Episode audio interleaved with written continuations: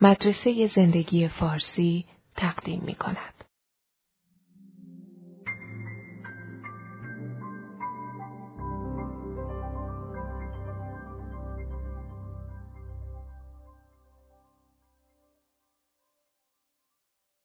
دوستان عزیز و گرامی اخیرا کتابی میخوندم از اریک فروم روانشناس مشهور که در ایران ما بیشتر با کتاب هنر عشق ورزی میشناسیمش The Art of Loving و کتاب فرار از آزادی.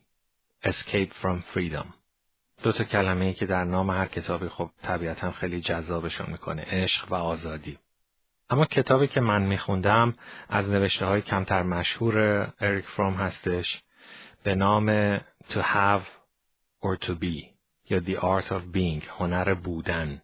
و به نظرم میاد که اگه بخوایم به همون عشق و آزادی هم برسیم از این کور راه یا از این مسیر کمگذر اگر بخوایم بهش نگاه بکنیم شاید زودتر برسیم یا نکات جالبی که قبلا در کتابهای دیگرش ندیده بودیم برای ما روشن بشه. مجموعه هستش از تعدادی مقالات و مجموعه از افکار و تدایی هایی که اریک فروم داشته و در ابتدا با این شروع می‌کنه که میگه کارل مارکس اعتقاد داشت که هرچی کمتر باشی هرچه وجودت کمتر باشه بیشتر لازم داری.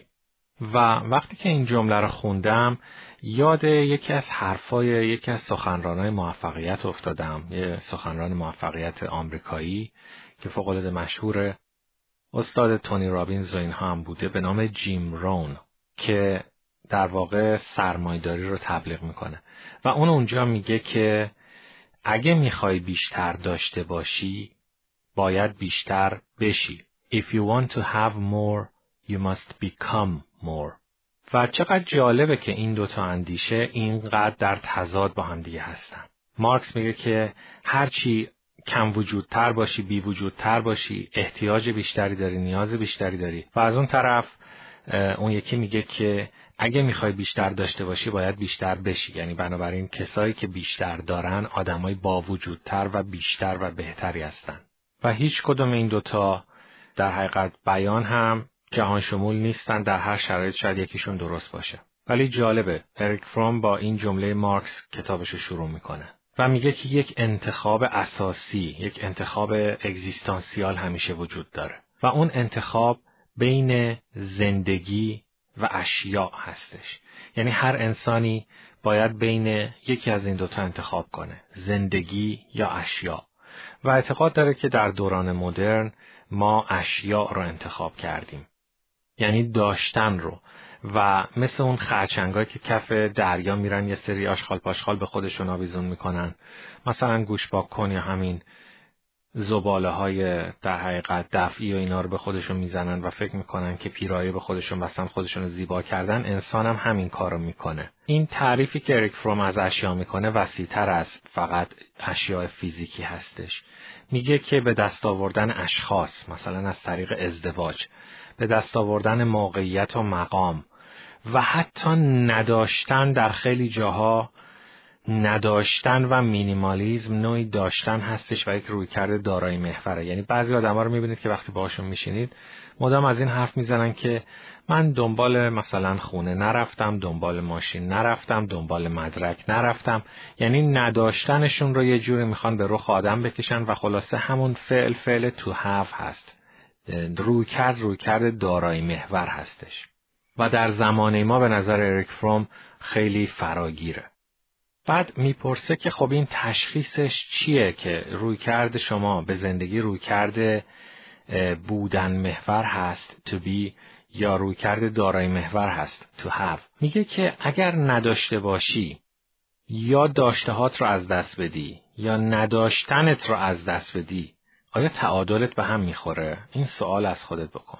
آیا زندگی برات خالی و بیمنی یا استرابزا میشه؟ اگر اینطوری هستی یعنی روی کردت روی کرد دارایی محوره. و بعد میگه که خب این چه اشکالی اصلا داره؟ آیا ما این از خودمون در آوردیم؟ آیا ما می‌خوایم این دوگانه رو به قول معروف به زور به آدما غالب بکنیم؟ و اینجا وصلش می‌کنه به قوانین تکامل و داروینیزم. میگه ببین هر جانداری بر اساس قوانین تکامل یک شکل نهایی داره یک ultimate فرم داره. یه شکل شکوفا و متکامل داره مثل یه گیاه. و برای اینکه اون بشه به اون شکل متکامل برسه به یه سری نرم نیاز داره به یه سری پیش نیازهای متعارف نیاز داره مثل نور و خاک و رطوبت. اینا جزو داشته های مشروعش حساب میشه. یعنی وسایلی که رسیدن به اون شکل متکامل ایجاب می‌کنه. و میگه که با این اساس اگه بخوایم برای انسان جلو بریم شاید هدف وجودی و نرم انسان شکل متکامل انسان شادی نباشه. اون پاسخ ساده که اول از همه به ذهنمون می‌رسه که انسان برای چیه می‌خواد به چی برسه و شادی باشه شاید اون نیست. بلکه پیدا کردن و فراهم کردن اون نرم هایی که انسان رو به اون حالت نهاییش میرسونه. و یکی از اون در حقیقت حالت های متکامل انسان که به قول معروف فرض می‌کنه و راجبش حرف می‌زنه انسان آزاد هست. و میگه که کانسپت آزادی برای ما مخشوش شده و مشوش شده. انسان ها می‌تونن زنجیر نداشته باشن ولی اسیر باشن آزاد نباشن. و در مقابلش انسان می‌تونه در قول زنجیر باشه ولی فکرش آزاد باشه. و بعد اینجا این رو ربطش میده به مسئله روانکاوی و مکتب روانکاوی فروید. میگه که درسته که در دوران مدرن مردم کشیش رو کنار گذاشتن به ساختارهای حکومت بدبین شدن یا قراردادهای اجتماعی به شکل سنتیشون لغو شد. ولی برای طبقه متوسط لیبرال درمانگر psychotherapist جای کشیش جای مراد پیر دانشمند پدر دوست و رفیق و خلاصه همه رو گرفت. متاسفانه روانکاوی در برخورد با مراجعینش بیشتر به دنبال اینه که تئوری خودش رو ثابت بکنه. یعنی مثلا یک خواب و رویایی رو از یک فردی میشنوه و مدام در اون می‌خواد ثابت بکنه که این در حقیقت یک خواب فرویدیه و به نتایجی که من میگم می‌رسه. اریک فروم اعتقاد داره که این روند برای درمان مضر و انسان رو به یک انسان آزاد و حالت متکاملش اون نرم زیست شناختی و تکاملی تبدیل نمی‌کنه. و با این که می‌دونیم اریک فروم خیلی تحت تاثیر فروید و فروید رو خیلی تحسین می‌کنه و خیلی ازش ایده می‌گیره و مایه می‌گیره انتقادهای زیادی هم بهش داره میگه که فروید هسته مرکزی نظراتش رو خیلی ثابت و کوچیک نگه داشت مدام راجع به عقده ادیپ صحبت کرد و در حقیقت سعی کرد که یک کاری بکنه که یک dogma به وجود بیاره یک اصول مذهب به وجود بیاره یک اصول دین به وجود بیاره تا جماعت پراکنده نشن و روانکاوی در حقیقت یک شکل ساختاری منسجم به خودش بگیره. اینجا یه مفهومی رو مطرح می‌کنه به نام self analysis خود روانکاوی تحلیل خویشتن. می‌پرسه که آیا این ممکنه و پاسخش اینه که بله این ممکنه اگر فردی اراده واقعی برای شناخت خودش داشته باشه و برای رهایی و رسیدن به اون آزادی زیست شناختی و شکل نهایی تکامل داشته باشه این خود روانکاوی ممکنه. و خیلی وقتا فرد پول نداره یا انقدر دسترسی نداره به امکانات که پیش روانشناس و روانکاو بره. بنابراین حتی بیشتر از ممکن بلکه واجبه. و بعد میگه چه کسایی در پروسه سلف انالیسیس خودکاوی و روانکاوی خیشتن به مشکل می‌خورن؟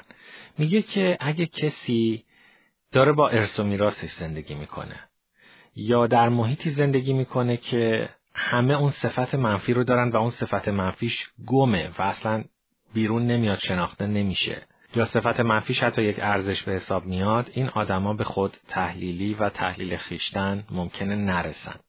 و بعد اینجا مطالب مفصلی رو بیان می‌کنه از راههایی که به نظر خودش به خود روانکاوی منتهی میشه و تحلیل خیشتن. و من اینا رو نه تنها از اریک فروم از نویسنده های دیگه و به قول خودش کرن هورنی که یکی از روانکاوایی بود که اولین بار این ایده self analysis رو مطرح کرد. اینا رو دارم جمع آوری می‌کنم. برای اینکه فکر می‌کنم حتی کسی که پیش روانکاو و روانشناس هم میره نهایتا خودش باید به پروسه شکوفایی برسه. خودش باید جواب سوالای خودش رو بده. بنابراین گریزی و گزیری از self analysis و تحلیل خویشتن اصلا نیست. و از منابع مختلف از یونگ از روانکاوای دیگه و از اریک فروم دارم اینا رو جمع آوری می‌کنم و بعدا راجبش حرف می‌زنم. پس یکی از مهمترین راههایی که اریک فروم برای عبور و گذار از انسان دارای محور به انسان اگزیستانسیال انسان بودن محور در حقیقت راجبش حرف می‌زنه همین تحلیل خود روانکاوی هستش. و در دفاع از این که میگه بعضیا میگن این علمی نیست یا محقق نمیشه میگه که دوستان عزیز فروید چجوری خودش رو آنالیز کرد؟ فروید که کسی نبود بخوابوندش روی کاناپه روانکاوی. فروید خودش خودش رو آنالیز کرد. و اتفاقا یکی از دلایل موفقیتش هم همینه که خوابهای خودش رو آنالیز کرد complex های خودش رو آنالیز کرد و میگه برای من خیلی عجیبه که کسایی که فروید رو مطالعه کردن و سرمشق قرار دادن چرا هیچ کدومشون به self آنالیز علاقمندم نشدن؟ و پاسخی که میده اینه که چون از فروید احتمالا یک بوت ساخته شد. و بنابراین دیگه کسی به خودش اجازه نداد که در حقیقت خودش خودش رو آنالیز بکنه. و این در حقیقت کاملا دیدگاه اریک فروم رو ثابت می‌کنه که روانکاو جای کشیش رو گرفت چون هیچ کس به خودش جرأت نمی‌داد در جوامع سنتی که کشیش را مورد سوال قرار بده. کشیش بود که همیشه متن کتاب مقدس رو می‌خوند و تفسیر می‌کرد. و تا قبل از پروتستانیزم کسی به خودش جرأت نمی‌داد که کتاب مقدس رو خودش بخونه و تفسیر بکنه. و فروید هم به یه همچین چیزی تبدیل شد. یک بتی تبدیل شد که دیگه بعد از اون هیچ کس انگار حق نداره که خودش خودش رو آنالیز کنه. حتما باید بره و روی اون کاناپه دراز بکشه. و بعد میگه که آره self آنالیز کار خیلی سختیه ولی مگه بقیه روش های رسیدن به شکوفایی و رشد راحته؟ مگه زندگی اصلا کار راحتیه که شما حالا این ایرادو می‌گیرید که self آنالیز سخته یا همیشه موفق نمیشه؟ و بعد با اون دیدگاهی که نسبت به اقتصاد و سیاست داره باز میگه که فردیت در نظام های دیکتاتوری از بیرون مورد حمله قرار می‌گیره و در سرمایهداری فردیت از درون مورد حمله قرار می‌گیره.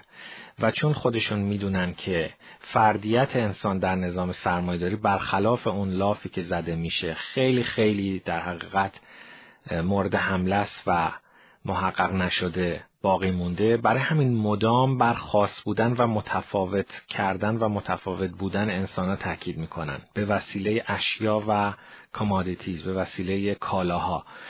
و حرف از این می‌زنن که شما اگه این کاپشن بپوشی متفاوت میشی. یا اگه این رژ لب استفاده کنی متفاوت میشی. یا امسال این رنگ موده. یا انواع اقسام برندهای ماشین وجود داره که اینا همشون با هم تفاوت های کوچیکی دارن و همشون شما رو به مقصد میرسونن. اما این تفاوت ها رو خیلی بزرگ نشون میدن برای اینکه بگن آقا ایندیویدوالیتی خودت رو از این راه می‌تونی تأمین کنی. فردیت خودت رو از این راه می‌تونی تأمین کنی. چه قهوه‌ای می‌خوری چه کفشی میپوشی. و یکی دیگه از بینش های خیلی جالبی که کتابش به آدم میده اینه که میگه ببینید نقاشی هایی که روی دیوار قارها از بالای ده هزار سال پیش مونده از سیزده هزار سال پیش مثلا در قاره مشهوری که در فرانسه هست و انسان نخستینی که در حقیقت نقاشی می‌کرده. وقتی اینا رو نگاه می‌کنی رسما هنری و حرکات حیوانات انقدر در این خوب نمایش داده شده که حتی با هنر نقاشی مدرن در حقیقت بسیار پیشروی این سه قرن اخیر رقابت می‌کنن و خیلی زیبا هستند. ولی شما وقتی میای از سیزده هزار سال پیش می‌رسی به نقاشی هایی که صنعتگرا و هنرمندای یونانی روی کوزه های سه هزار سال پیش کشیدن اونا دیگه هنری نیستن. یعنی کاملا شما رج زدن و تکرار و در حقیقت سنبلکاری رو تو اون کوزه ها داری می‌بینی. یعنی سیزده هزار سال پیش گویا که بشر هنرمندتر بوده تا سه هزار سال پیش. و بعد میاد میگه که به نظرش به نظر اریک فروم این یک رونده یک ترنده در تاریخ بشر که ابزارها مرتب پیچیده تر و پیشرفته تر شد. ماشین پیشرفت کرد ولی انسان کوچکتر شد در مقابلش. یعنی تو have داشتن و دارایی مهم شد و تو بی انسان بودن اهمیتش رو از دست داد و کمرنگ شد.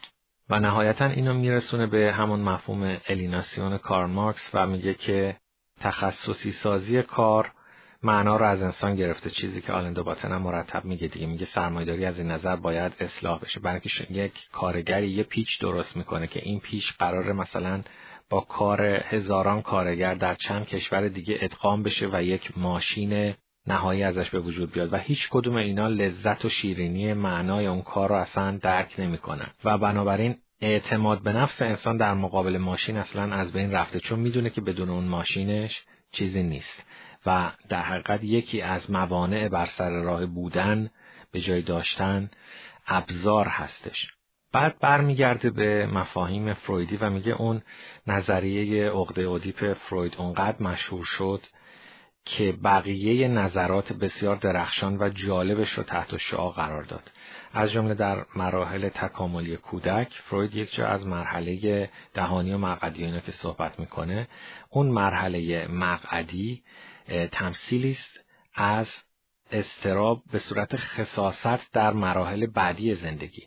یعنی میگه اگر مرحله اینال مقعدی در اون سن خاص خودش خوب تعیین نشه و بچه به این دریافت نرسه که این مدفوعی که داره دفع می‌کنه این نوعی از دست دادن نیست و با یک استراب مثلا در پروسه تهارت گرفتن و شستن و اینا اگه با یک استرابی بچه مواجه بشه این تا ابد در این مرحله فیکس میشه و دچار نوروز و استراب میشه و شاید در آینده یکی از تظاهراتش خصاصت باشه. و میگه که اینو باید بیشتر بست بیشتر بهش فکر کرد. این مسئله که مدفوع ممکنه که یک شیعی تلقی بشه از نظر انسان بیمار که بسیار با ارزشه. و بعد میاد اینو ارتباطش میده با اساطیر و کهن الگوهایی که مدام از حیواناتی حرف می‌زنن که طلا دفع می‌کنن. مثلا خری که سکه های طلا دفع می‌کنه یا مرغ تخم طلا. و در حقیقت اون archetype ها رو میاره وسط و میگه انگار یه ارتباط مرموزی برای بشر همیشه وجود داشته. بین بی ارزشترین چیز یعنی مدفوع و با ارزشترین چیز یعنی طلا. و اون ارتباط هم اینطوری هستش که هیچ کدومشون قابل مصرف نیستن. یعنی نه شما مدفوع رو می‌تونید به مصرف ارزشمندی برسونید نه طلا رو. طلا رو نمیشه خورد از طلا نمیشه ابزار درست کرد چون بیش از حد نرمه نمیشه اسلحه درست کرد. و خلاصه یک شیعیه که فقط یک مفهوم نمادین داره همونجور که مدفوع در نازیبایی و زشتی و پلشتی یک مفهوم نمادین داره. طلا هم انگار یک مفهوم نمادین داره. و خصت و یبوست انگار اینجا میان و به همدیگه وصل میشن. و از نظر اریک فروم این عقیده بود از فروید که به اندازه کافی بهش توجه نشد و توسعه داده نشد. و بعد میاد باز مثلا در مرحله دهانی اینجسشن و خوردن که فروید مطرح می‌کنه میگه که در جوامع بدوی یکی از کارهایی که می‌کردن برای اینکه قدرت دشمنشون رو جذب بکنن این بود که بعد از اینکه پیروز می‌شدن دشمنشون رو میخوردن. یعنی دوباره نوعی تصاحب نوعی داشتن در این مستتر هستش. و میگه که اصلا خوردن دشمن مثل گرفتن برده بود. یعنی دو تا option مختلف انگار بودن و نوعی تصاحب بود. بنابراین در واقع اریک فروم در طول این کتاب داره سعی می‌کنه مصادیق تاریخی و مصادیق روانشناختی بیاره از همه مواردی که داشتن برای بشر تبدیل به یک استراب میشه و این استراب اگر درست حل و فصل نشه تبدیل به انسانی میشه که نمی‌تونه اصلا بودن رو تجربه کنه چون داشتن در زندگیش به چیزی به صورت غیرعادی و نامتناسب بزرگتر از اونی که ارزشش رو داره تبدیل شده. نهایتا بعد از راه سلف آنالیز که توصیه می‌کنه میگه که ببینید در مسیر تغییر هم انسان دچار استراب میشه. حل و فصل هر کدوم از اینا. تمام روانکاوا اینو می‌دونن که وقتی که بیمارشون یا مراجعشون رو می‌خوان رشد بدن اون فرد دچار استراب میشه و بعد از خانها و مراحلی بگذره. پس بنابراین رشد کردن دردناکه و ریشه استراب در این موارد در حقیقت رشده. و اون ستاره شمالی که تعیین می‌کنه که همه باید دنبالش برن تا اینکه اون راه رشد گم نکنن خیلی جالبه. میگه که افراد باید در جهان به جای اینکه به دنبال مثل اون قبایل قدیمی دنبال خوردن باشن یا به دنبال نمپس ندادن باید علاقمند و متوجه اشیای بیرونی جهان بیرون بمونن. به قول خودش میگه باید اینترستد بمونن یعنی مسئله علاقه و اینترست رو مطرح می‌کنه. این کلمه رو میاد تجزیه می‌کنه و میگه که از ریشه یونانی اینتر اسا گرفته شده یعنی بودن در آنجا. یعنی به جای اینکه در خودت فرو بری به خودت توجه کنی و دچار خودشیفتگی و نارسیسیزم بشی آنجا باش. بیرون از خودت باش. اونجا باش. و از خودت خارج شو. و اینجا من واقعا یاد این بیت حافظ افتادم که هر قبله که جویی بهتر که خود پرستی برای اینکه اول واقعا مفهوم selfishness و نارسیسیزم رو مطرح می‌کنه. راجع به خودشیفتگی حرف می‌زنه و بعد میگه چاره کار در interested بودنه. واقعا هم هر چیزی میگه. هر قبله که جویی بهتر که خود پرستی و به نظر اریک فروم این سه مرحله رو در حیات انسان میشه تعریف کرد که انسان میگه I am what I have. من دارایی خیشتنم. من اون چیزی هستم که دارم. و علاقمند شدن به شما کمک می‌کنه که برسید به مرحله بعدی که I am what I do هست. من اون چیزی هستم که انجام میدم اون کاری که انجام میدم. برای همین انقدر مهمه که کار از خود بیگانه کننده نباشه. انسان به کارش علاقمند باشه. و میگه که از این رهگذر انسان می‌تونه با استرابهای خودش روبرو بشه خودش رو آنالیز بکنه و نهایتا به اون جمله برسه که از دید تورات شایسته خداست و خدا فقط در مورد خودش به کار برده و اونم اینه که من آنم که هستم. Am what I am. از اینکه شنیدید متشکرم. لطفاً با subscribe و like کردن مطالب ما از ادامه این پروژه حمایت کنید.